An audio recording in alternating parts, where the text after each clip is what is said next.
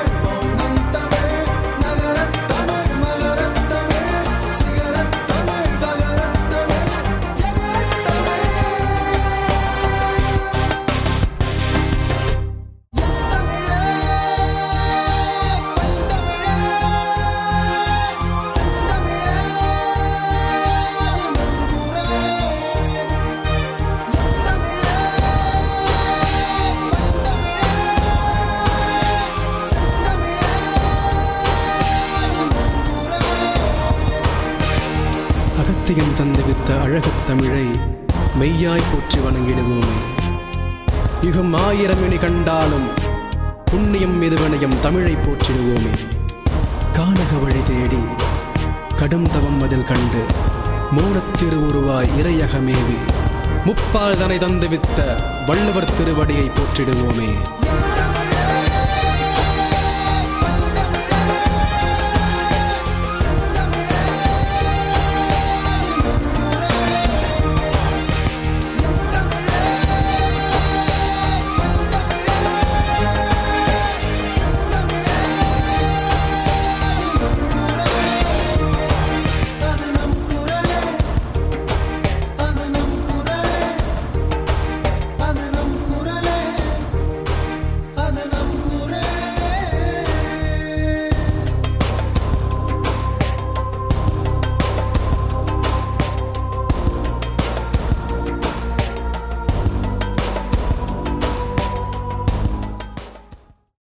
அன்பான வணக்கம் நேயர்களே. கலாபம் நிகழ்ச்சியின் வழி உங்களுக்கு வணக்கம் கூறுவது விஜயஸ்ரீ. இன்று அக்டோபர் இருபது இரண்டாயிரத்து இருபத்தி மூன்று தமிழ் மாதம் ஐப்பசி மூன்றாம் தேதி திருவள்ளுவர் ஆண்டு இரண்டாயிரத்து ஐம்பத்தி நான்கு. சரியிலிருந்து தவறை புரிந்து கொள்ள திருக்குறள் நமக்கு உதவுகிறது. திருக்குறள் பல்வேறு தலைப்புகளில் உரையாற்றுகிறது மற்றும் வளமான வாழ்க்கைக்கு உத்தரவாதம் அளிக்க நாம் செயல்படுத்த வேண்டிய சில பழக்கங்களை விவரிக்கிறது. திருக்குறளில் நாம் வாழ தெரிந்து கொள்ள வேண்டிய அனைத்து தகவல்களும் உள்ளன. திருக்குறள் படிப்பதால் எண்ணற்ற நன்மைகள் உள்ளன. திருக்குறளை புரிந்து கொண்டால் வாழ்நாள் முழுவதும் மகிழ்ச்சியுடன் வாழ நாம் நம்மை தயார்படுத்திக் கொள்ளலாம். அறிவிலே அறத்தையோ அறிஞனை கவிதையாற்ற வள்ளுவர் போற்றி. அருளிலே அமிர்தமூற்றி தமிழினில் உயரம் வாய்த்த திருக்குறள் போற்றி. போற்றி. ஈரடி குரலே போற்றி இணையில் மாந்தரை நெறிப்படுத்தும் மணித்தமிழ் மருந்தே போற்றி. உயிர்களே பொதுப்படுத்தும் உயர்தமிழ் விருந்தே. போற்றி போற்றி.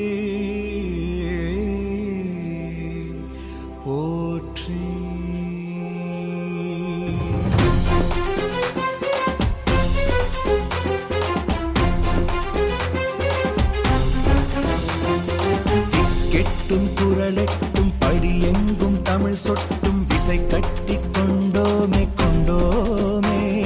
நடமெட்டும் அடவெட்டும் புகழ் முட்டும் குரல் சொல்லும் சதி தட்டி கொண்டோமே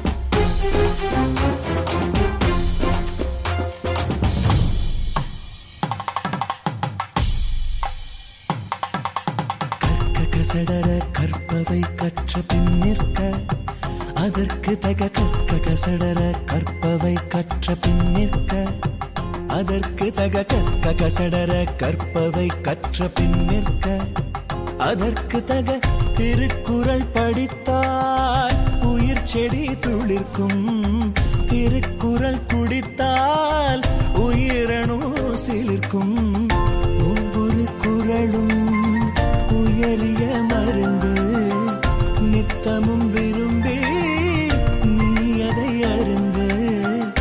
அதன் வழி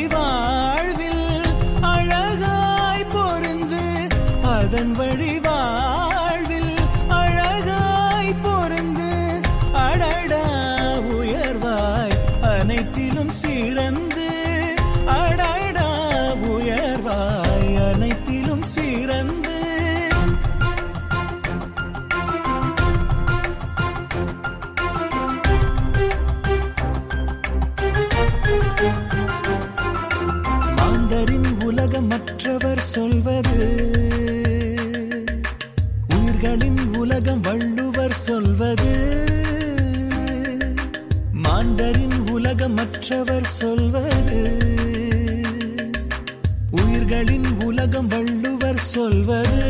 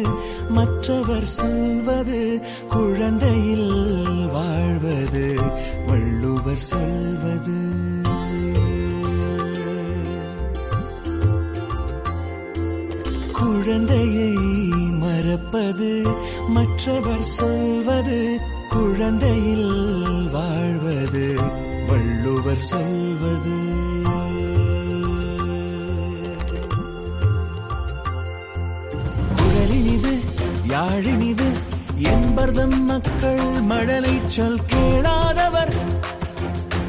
குழலினிது யாழினிது என்பர்தம் மக்கள் மடலை சொல் கேளாத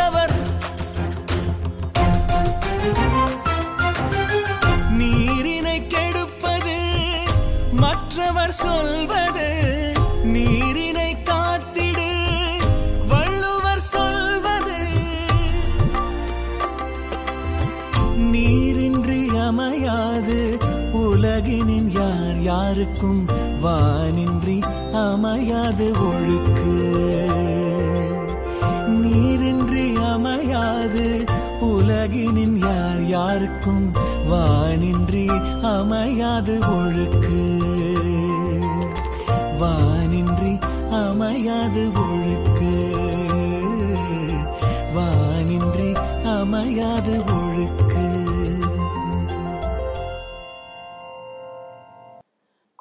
நமக்கு தெரிந்திருந்தாலும் அதன் அர்த்தம் நமக்கு தெரியாமல் இருக்கலாம்.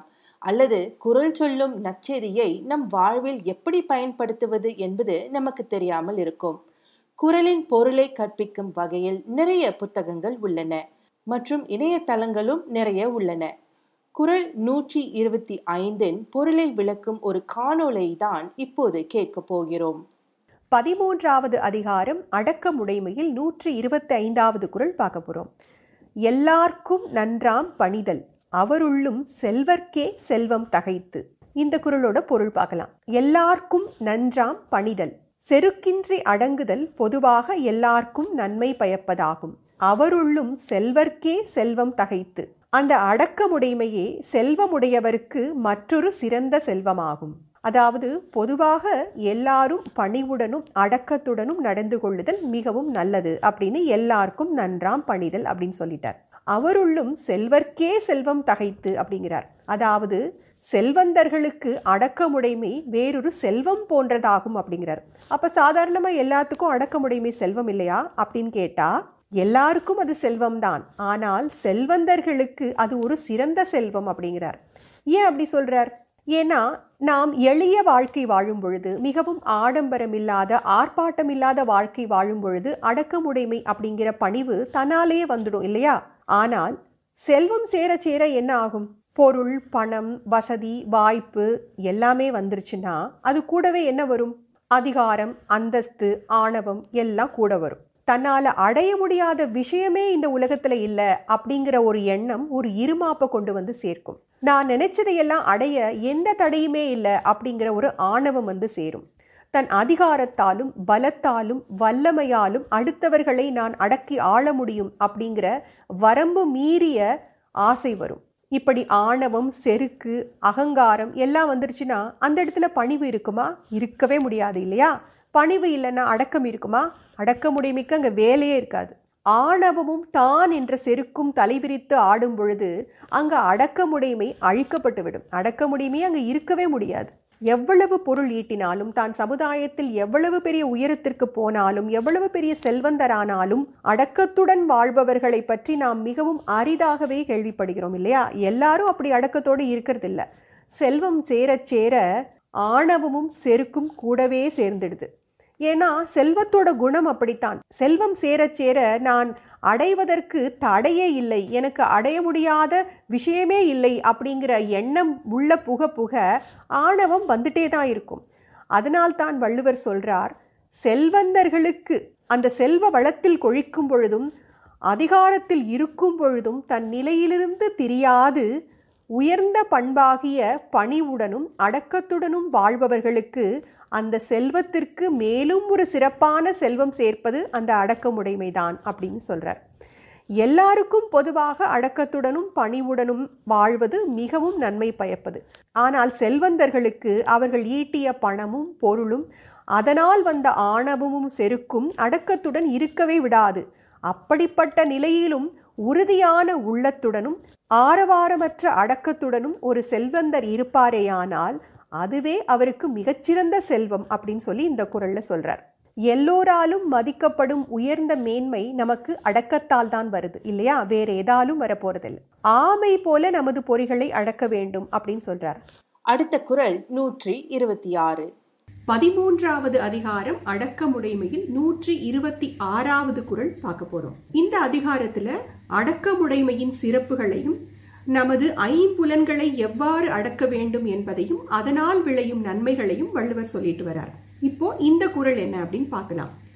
ஒருமையுள் ஆமை போல் ஐந்தடக்கல் ஆற்றின் எழுமையும் ஏமாப்புடைத்து இந்த குரலோட பொருள் பார்க்கலாம்.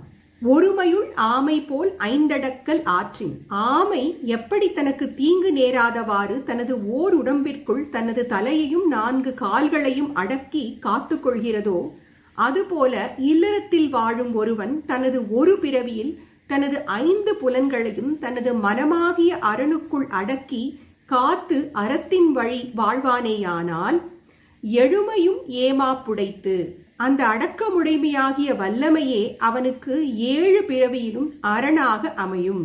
இந்த குரல்ல நாம் எப்படி மெய்யை அடக்க வேண்டும் என்பதற்கு ஆமையை எடுத்துக்காட்டா வள்ளுவர் சொல்றார். நாம் எப்படி மெய்யடக்கத்தை அணுக வேண்டும் அப்படிங்கிறதுக்கு ஒரு சிறு குறிப்பு தரார். ஐந்து புலன்களையும் அடக்குவது அப்படின்னா மெய் கண் மூக்கு வாய் செவி ஆகிய ஐந்து புலன்களையும் அடக்குவது இல்லையா? ஆமைகள் இயற்கையிலேயே மிகவும் புத்தி கூர்மை உள்ள விலங்குகள். கிட்டத்தட்ட இருநூறு மில்லியன் ஆண்டுகளாகவே இந்த புவியில் வாழ்ந்து வருகின்றன. எல்லா வகையான தட்ப வெப்ப நிலையிலும் ஆமைகளால் வாழ முடியும். அதனால்தான் அண்டார்டிகா தவிர இந்த உலகத்தில் உள்ள எல்லா கண்டங்களிலுமே ஆமைகள் வாழ்கின்றன. ஆமைகளின் உடலின் மேற்பகுதியில் ஒரு ஓடு இருக்கும் இல்லையா? அந்த ஓடு கிட்டத்தட்ட அறுபது எலும்புகளால் ஒன்றோடு ஒன்று பின்னி பிடையப்பட்டு அமைக்கப்பட்டது. அந்த ஓடுதான் ஆமைக்கு பாதுகாப்பாக ஒரு அரணாக அதாவது ஒரு கேடயமாகவே விளங்குது. ஆமை எப்பொழுதெல்லாம் தனக்கு அடுத்த விலங்கினங்களால் தீமை நேரப்போது அப்படிங்கிற ஒரு உள்ளுணர்வு வருதோ அப்பெல்லாம் தனது தலையையும் தனது நான்கு கால்களையும் ஓற்றுக்குள்ள இழுத்து தன்னை பாதுகாத்துக் கொள்ளுமா பிறகு அசைவே இல்லாமல் அப்படியே இருக்கும். தனக்கு வந்த ஆபத்து விலகி போயிடுச்சு அப்படின்னு தெரிஞ்சவுடன் தனது தலையையும் கால்களையும் மெதுவாக வெளியே தள்ளி நகரத் தொடங்கும். அப்படி செய்வதற்கு ஏதுவாக ஆமைகளின் கழுத்து பகுதி மிகவும் நெகிழ்வாகவும் வளையத்தக்கதாகவும் இருக்கு. ஆமைகளின் இந்த குணத்தை தான் திருவள்ளுவர் இந்த குரலில் எடுத்துக்காட்டா சொல்றார்.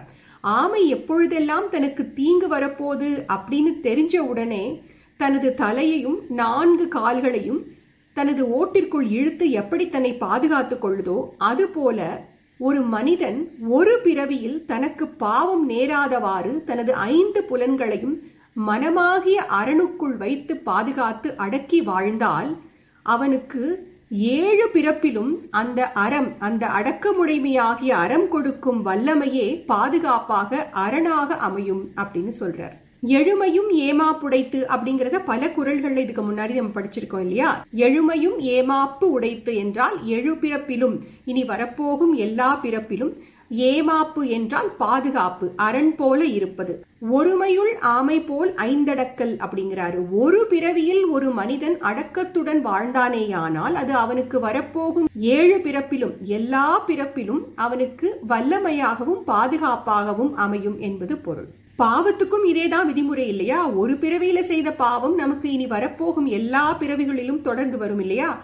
அது போலத்தான் நாம் செய்யும் அறமும் நாம் எடுக்க போகும் எல்லா பிறவிகளிலும் நம்மை தொடர்ந்தே வரும் அப்படின்னு சொல்றார். ஒரே ஒரு பிறவியில மட்டும் அறம் செய்துட்டாலே அது எல்லா பிறவியிலும் தொடர்ந்து வரும்னா அப்ப அந்த அறத்தின் வல்லமை எவ்வளவு சக்தி வாய்ந்தது அப்படின்னு நம்ம புரிஞ்சுக்கலாம். நாம் காக்க வேண்டியது நமது ஐந்து புலன்களை. ஆனால் ஐந்து புலன்களையும் காக்க முடியாமல் போனாலும் இந்த ஒன்றையாவது காத்துக்கொள் அப்படின்னு சொல்லி அடுத்த குரல்ல சொல்ல போறார். ஒருமையுள் ஆமை போல் ஐந்தடக்கல் ஆற்றின் எழுமையும் ஏமாப்புடைத்து சரி நேயர்களே மீண்டும் உங்களை வேறொரு நிகழ்ச்சியில் நான் சந்திக்கிறேன். விடை பெறுவது விஜயஸ்ரீ. நன்றி வணக்கம். அகர முதல எழுத்தெல்லாம் ஆதிபகவன் முதற்றே உலகு.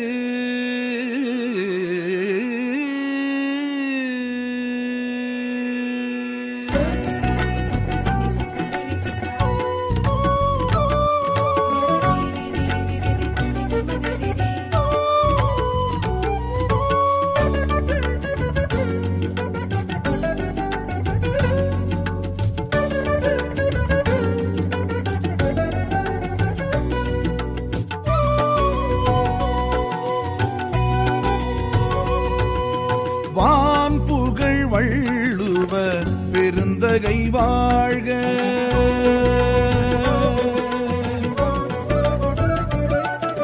வான் புகழ் வள்ளுவ பெருந்தகை வாழ்க. ஐயன் தேன் தமிழ் தீருக்கூறல் பொதுமறை வாழ்க.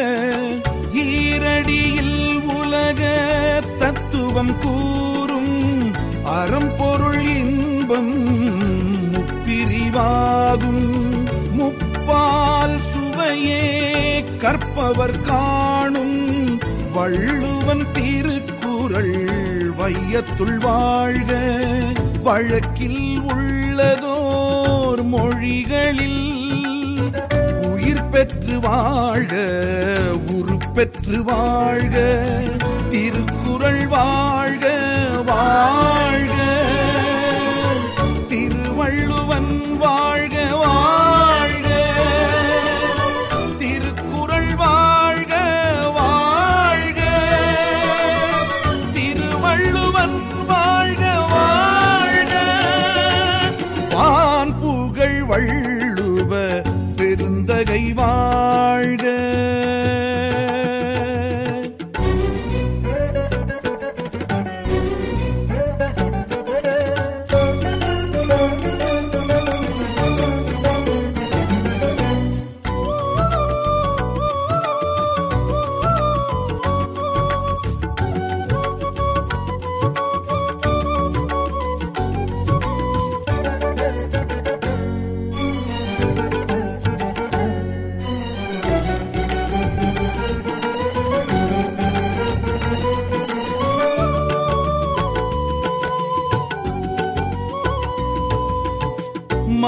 பெரும் சபைதனில் தமிழ்ச்சங்கம் மதுரையில் பேர் பெரும் திருக்குறள் அரங்கேற்றமானது.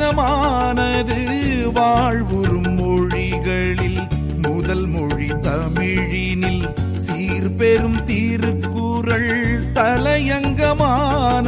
வேறேது? குரலின் பொருளுக்கிணை ஈடேது? இயலும் இசையும் இதை பாடாது. சுழல மறுக்கும் ஏழு குரலின் சிறப்பு கிணை நூலேது. அறிவும் தெளிவும் தரும் தாளாது. படிக்க சுவைக்கும் மனமே. தமிழின் மூலம் இது அமுதம் போல இது பருகிப்பாரு அது புரிந்திடுமே. சமயம் பேசாது சகதி பூசாது இழிவு தூசேது இதனிடமே. கூறாது குரல் ஒன்று கூறாது. கூடாது செயல் ஒன்று கூ வாழாது குரல் வழி வாழாது. வாழ்வேது பொருள் கொண்ட வாழ்வேது.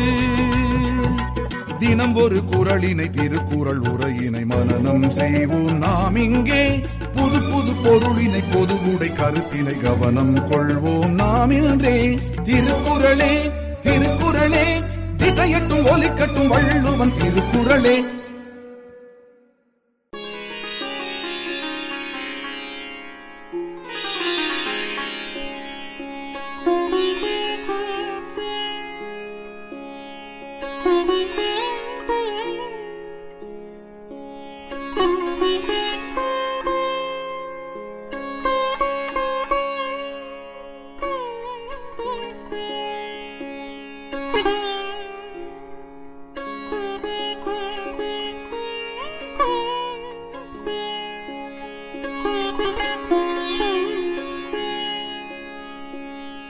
Mm-hmm.